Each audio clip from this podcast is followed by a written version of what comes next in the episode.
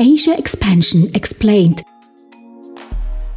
Der Podcast für innovative Unternehmen, die in Asiens Märkte expandieren möchten. Country Insights, Expertinnen-Know-how, Best Practice Cases und spannende Karriere-Talks für einen erfolgreichen Markteintritt.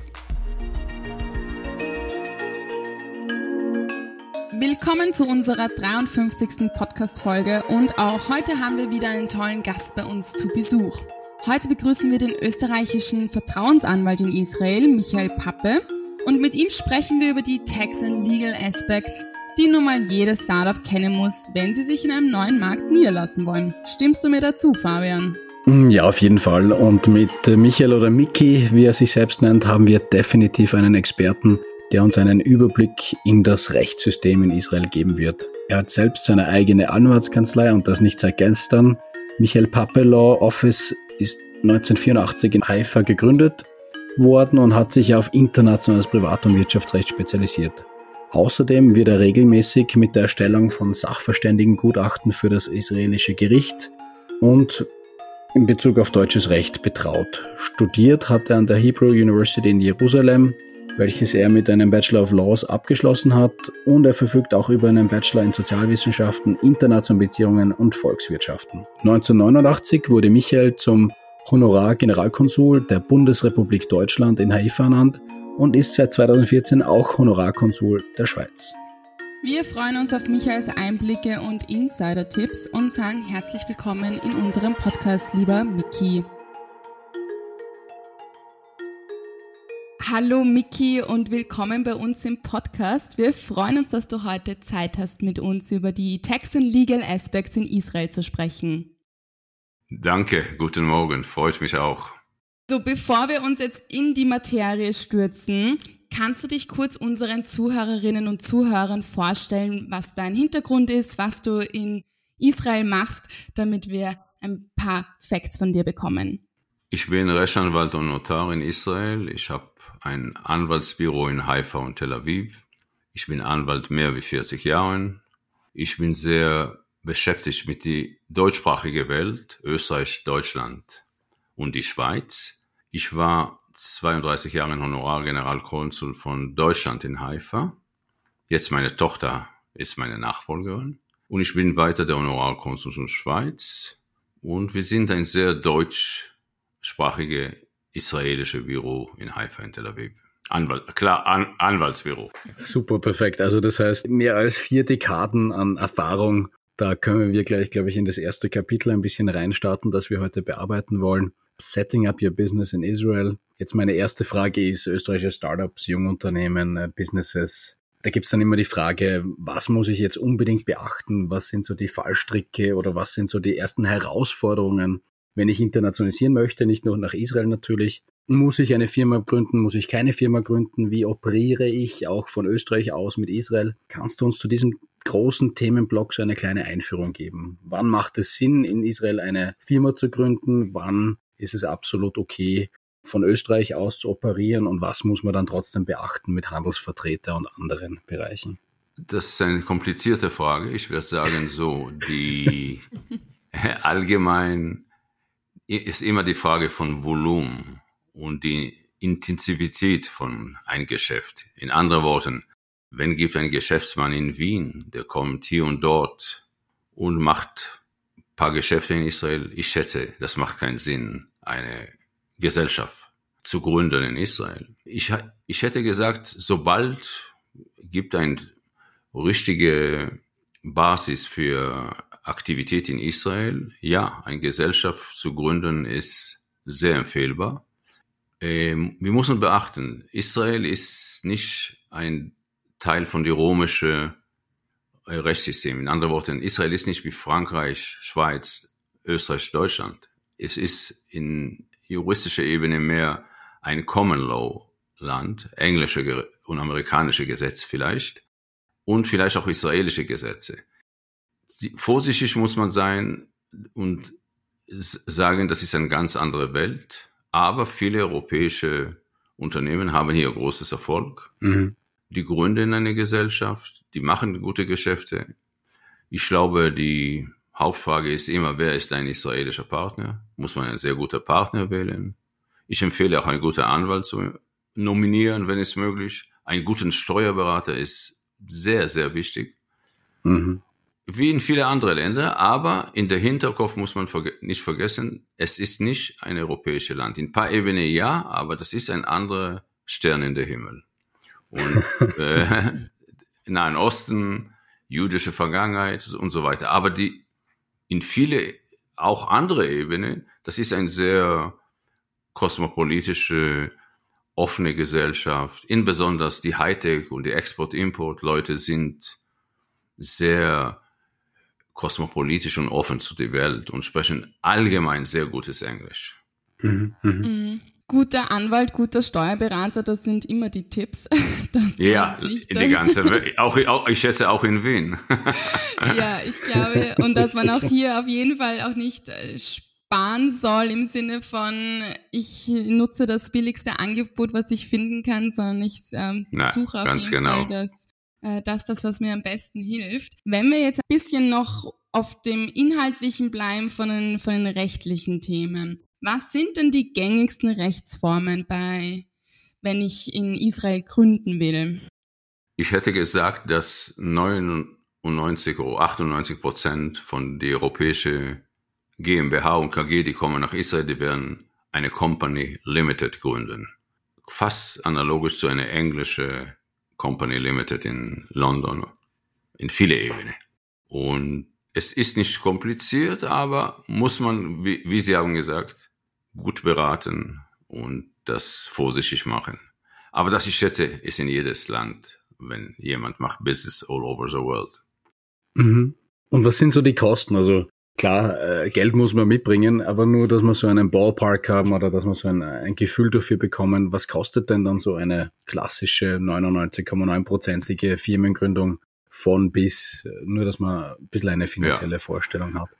Wir haben nicht, die, was existiert in die deutschsprachige Länder, diese 25.000 Euro für GmbH und so weiter. Wir, ich hätte gesagt, vorsichtig eine Company Limited zu gründen mit die Steuer von der Handelsregister und so weiter und Übersetzungen und so.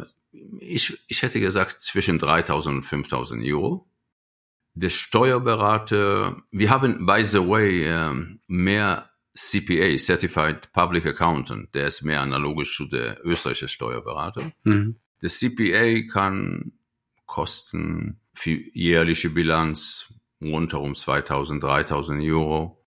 Äh, monatlich, was die Engländer nennen, Bookkeeping, paar hunderte Euro. Mhm. Klar, das hat immer auch zu tun mit dem Volumen. Wie viele Mitarbeiter Klar. will die österreichische Firma hier beschäftigen und so weiter und so weiter. Es gibt viele, viele Fragen, aber allgemein, ich hätte nicht, ich hätte gesagt, das ist nicht viel teurer wie eine GmbH in Frankfurt oder in Wien zu gründen. Okay. Klingt auf jeden Fall nicht teurer, so von deinen Ausführungen her, ja, absolut. Richtig, richtig. Und äh, wenn ich jetzt nicht den Weg gehe, dass ich eine Firma gründe, aber ich suche mir einen Partner, wie du vorher auch gesagt hast, was auch ein sehr wichtiger Weg ist, gerade wenn man noch nicht das Volumen hat oder noch nicht äh, Israel als einen Standort auserkoren hat. Ähm, was sind so die Überlegungen? Auf was muss man da aufpassen? Du hast jetzt schon gesprochen über Common Law, das natürlich ein ganz anderes, also mit dem Case Law ganz was anderes ist, wie, was wir aus Österreich gewöhnt sind, nicht? Ähm, auf was muss ich da so ein bisschen aufpassen, wenn ich da Verträge schmiede, auch mit israelischem Recht äh, und mit diesem Common Law Faktor? Was sind so da so ein paar Stolpersteine, die euch wahrscheinlich immer wieder begegnen und vor denen ihr ja warnt äh, und man deswegen einen guten Anwalt heranziehen sollte, nicht? Klar. Ich hätte gesagt, dass äh, ein Handelsvertreter in Israel für eine österreichische Firma in viele e-, Fälle ist eine gute Lösung. Und dann, klar, muss man wählen einen sehr guten Mann oder Frau, die sollen die Handelsvertreter sein.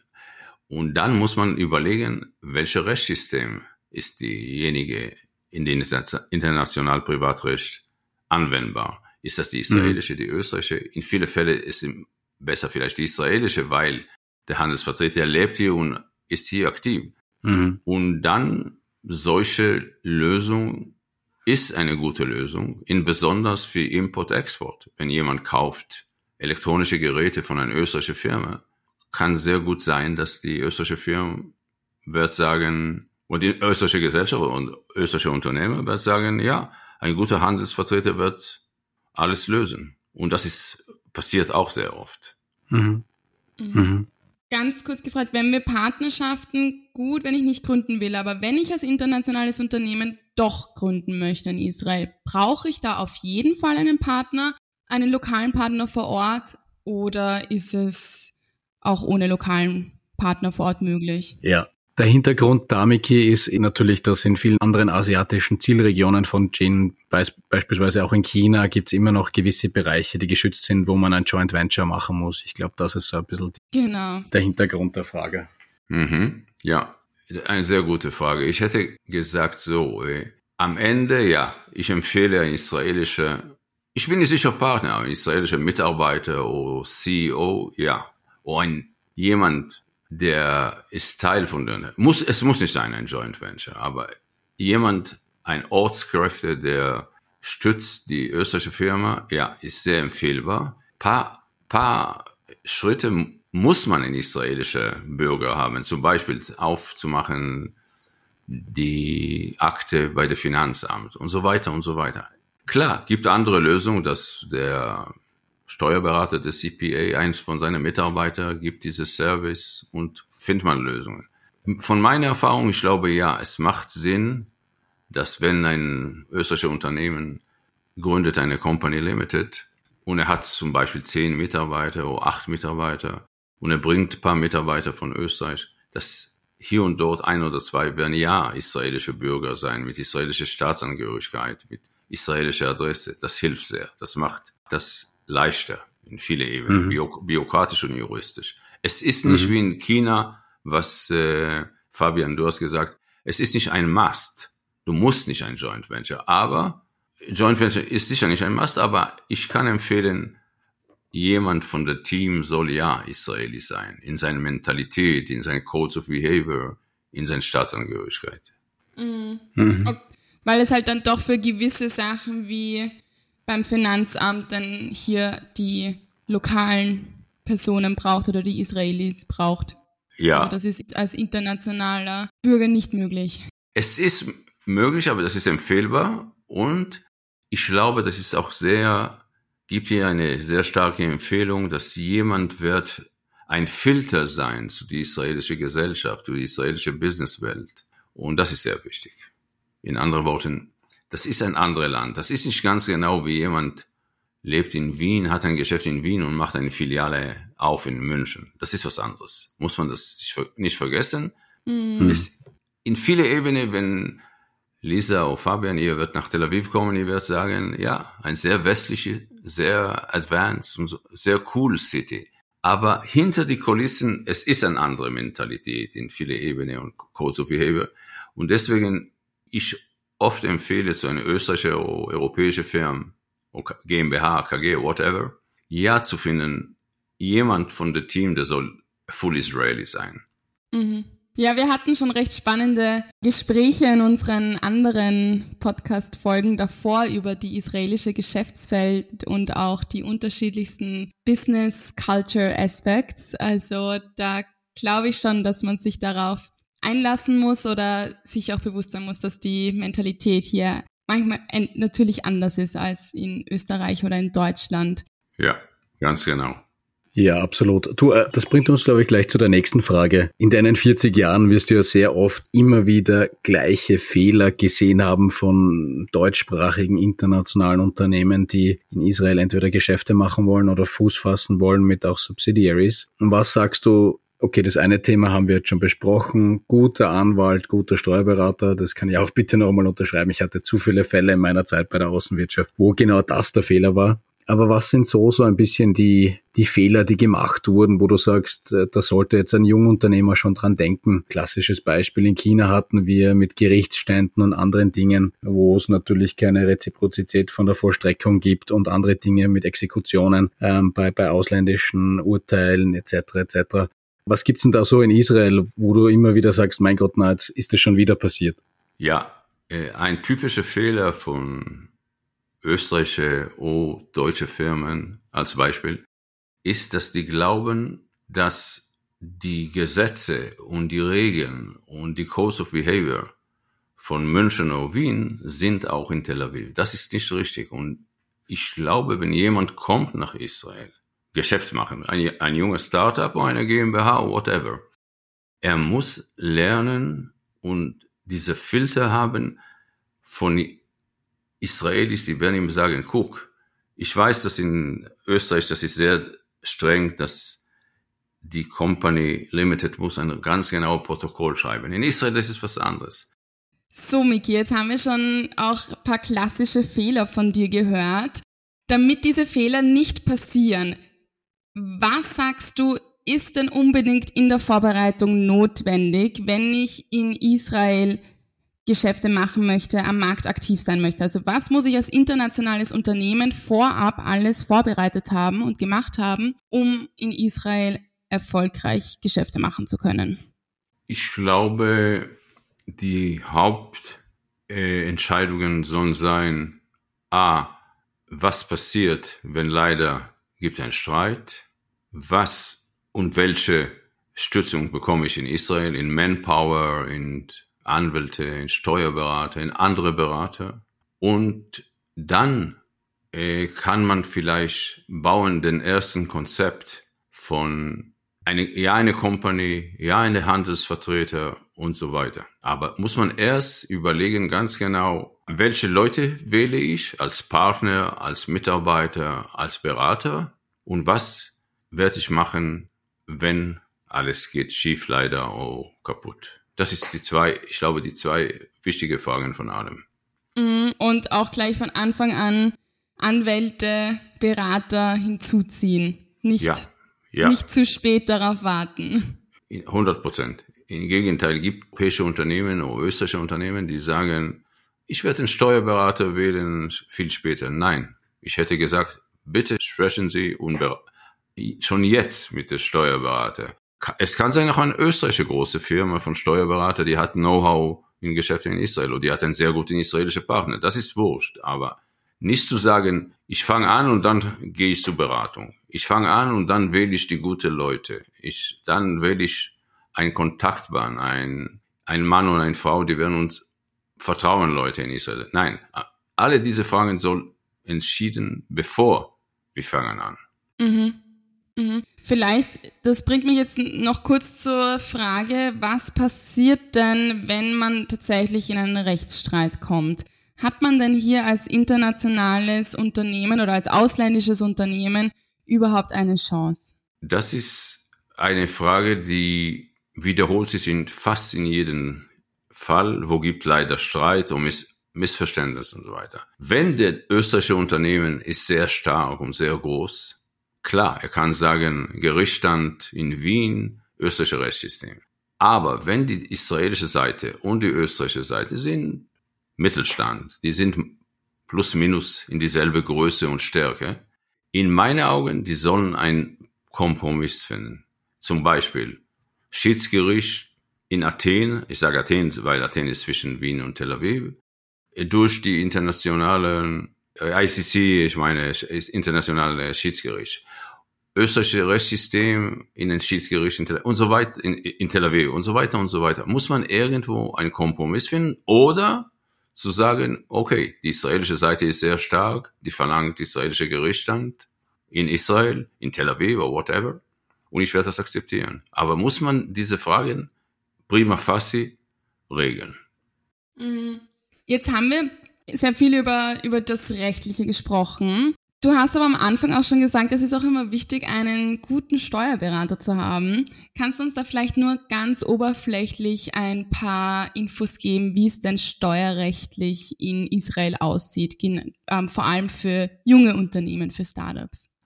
Allgemein, ich hätte gesagt, dass die Hauptfrage in Steuer ist, wie eine, was wir nennen in Englisch Tax Planning. In anderen Worten, wird die israelische Gesellschaft von ein österreichischer Unternehmer, wird sie die Gewinn in Israel lassen, wird sie die Gewinn nicht in Israel lassen, wird, wird sie einen Teil in Israel lassen, wird sie belastende Gewinn und die Auslagen über eine Gesellschaft in Wien oder in Innsbruck und so weiter und so weiter. Diese Fragen sind typisch für einen Steuerberater und ich kann sagen von meiner Erfahrung, das gibt paar Modells in diese Thematik. Ich kenne österreichische Firmen, die sagen, gut, wir haben unsere internationale Kette von Ernst Young, Deloitte Touche, whatever, und wir arbeiten in die ganze Welt mit Ernst Young, als Beispiel, klar. Und dann werden wir gehen zu dem Büro von Ernst Young in Tel Aviv. Ein anderes Modell ist, das kommt die österreichische Firma und sagt, wir haben ein sehr gutes Steuerberaterfirma in Wien und in Innsbruck und in Linz. Und dieser Büro hat einen Ko Kooperationspartner in Israel. Auch eine sehr gute Lösung. Dritte Lösung ist, mit wie viele andere Sachen, eine gute Empfehlung haben für ein Büro in, in Israel. Der hat the Know-how von die Spaltung zwischen Österreich und Israel. Die Abkommen von steuerliche Verträge und so weiter und so weiter. Und das ist ein sehr, sehr wichtiger Punkt. Die soll in Voraus vorbereitet sein. Sehr, sehr wichtiges Thema, absolut. Absolut. Miki, das bringt mich noch zu einem weiteren Punkt, äh, Steuern. Äh, wir haben über Rechtsstreite gesprochen. Äh, wie schaut es mit Patenten aus? Was muss man denn da aufpassen? Ist das First to File? Werden europäische Patente angerechnet? Äh, wie schaut es in dem Bereich aus, gerade in so einem innovationslastigen Land wie Israel?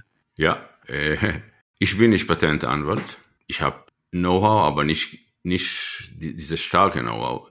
Ja. Wenn eine österreichische Firma fragt mich solche Fragen, ich berate mit eins von meinen Partnern in Tel Aviv, der hat der Know-how in Patentenrecht. Ich schätze, sowas soll koordiniert sein mit der Patentanwalt und Patentberater in, in Österreich. Und dann muss man die große Entscheidung machen, sollen wir ein Patent registrieren in Israel? Sollen wir ein Patent registrieren in Alicante, in Europä für europäische Länder und so weiter und so weiter. Diese Fragen, ganz, in besonders mit Hightech-Firmen, die haben ein Patent oder eine besondere Erfindung. Diese Fragen muss, ganz genau wie die steuerliche und die anwaltliche Fragen, muss man das in Voraus äh, planen. Das ist klar. Mhm. Mhm. Ganz, ganz wichtig. Bitte, bitte, bitte, liebe Startups.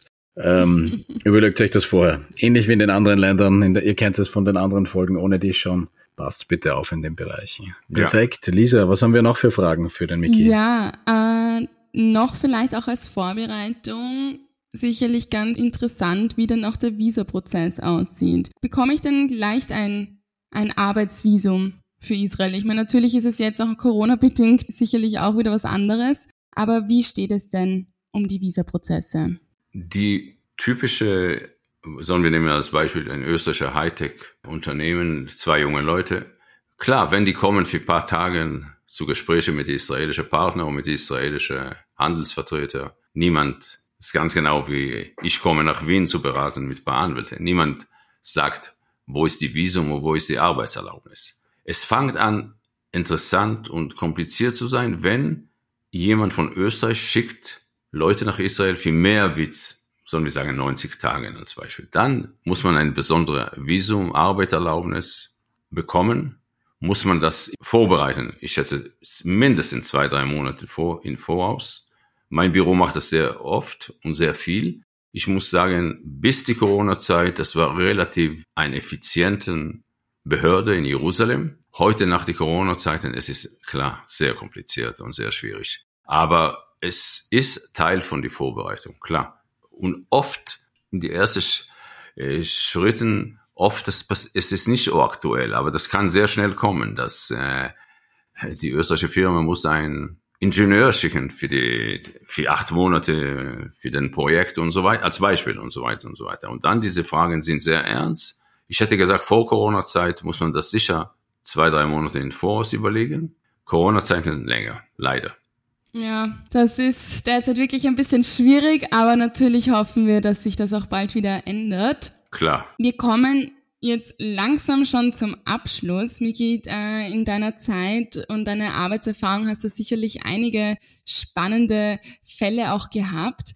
Was wäre denn dein persönlicher Erfolgstipp für ausländische Unternehmen, die Geschäfte in Israel machen möchten? Der große Erfolg ist so ein Doppelspiegel, zu verstehen die israelische Mentalität und der Know-how von die Codes of Behaviors, von die, das ist ein besonderes Land. In anderen Worten, wenn jemand kommt von Wien oder Salzburg, er soll Israel tiefer verstehen. Er soll nicht kommen zu Israel, als ob er fährt jetzt nach Amsterdam oder München und er hat das Gefühl, ja, ich bin ganz genau in meiner Welt, plus minus. Nein, das ist nicht. Muss man hier, der Tipp für Erfolg ist ein, ein guter Berater haben, ein guter Partner haben, ein guter Mitarbeiter haben, ein guter Joint Venture bauen. Das ist, ich glaube, der One Million Dollar Erfolgtipp. Von meinen Augen. Wenn ich kann das so Ganz sagen. ein einfacher, nicht Mickey? ja, es ist, ist nicht immer einfach. ja, leider ist die Welt ist nicht so einfach. ja. Super. Danke für deine Zeit, Miki. War sehr, sehr spannend. Danke für die Einblicke in vier Jahrzehnte von Arbeit für mhm. österreichische deutschsprachige Unternehmen. Ähm, und, und ja, für die Zeit, die du dir genommen hast, um uns diese Einblicke zu geben. Danke. Absolut. Und ich muss heute auch einen Tipp aussprechen. Alle Startups, alle Unternehmen, die in Israel aktiv sein möchten, bitte meldet euch bei Miki. Die Beratung ist das A und O und da muss man gleich ganz zu Beginn ansetzen. Danke, danke. Ich schätze das sehr, das sehr super, danke. Gut, danke Miki für deine Zeit, für deine Einblicke und alles Gute nach Israel. Danke, vielen Dank für alles.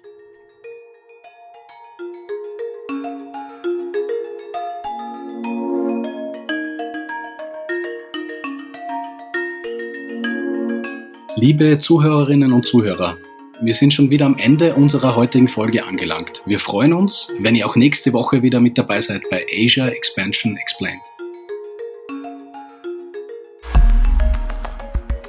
Das war Asia Expansion Explained, Ihr Podcast für eure Internationalisierung nach Asien. Ihr habt Fragen, Anregungen, Wünsche? Dann schreibt uns unter podcast.gin-austria.com. Weitere Infos zu den Startup Services von Global Incubator Network Austria findet ihr auf gin-austria.com. Ready for the next steps? Go big, go global, go Asia.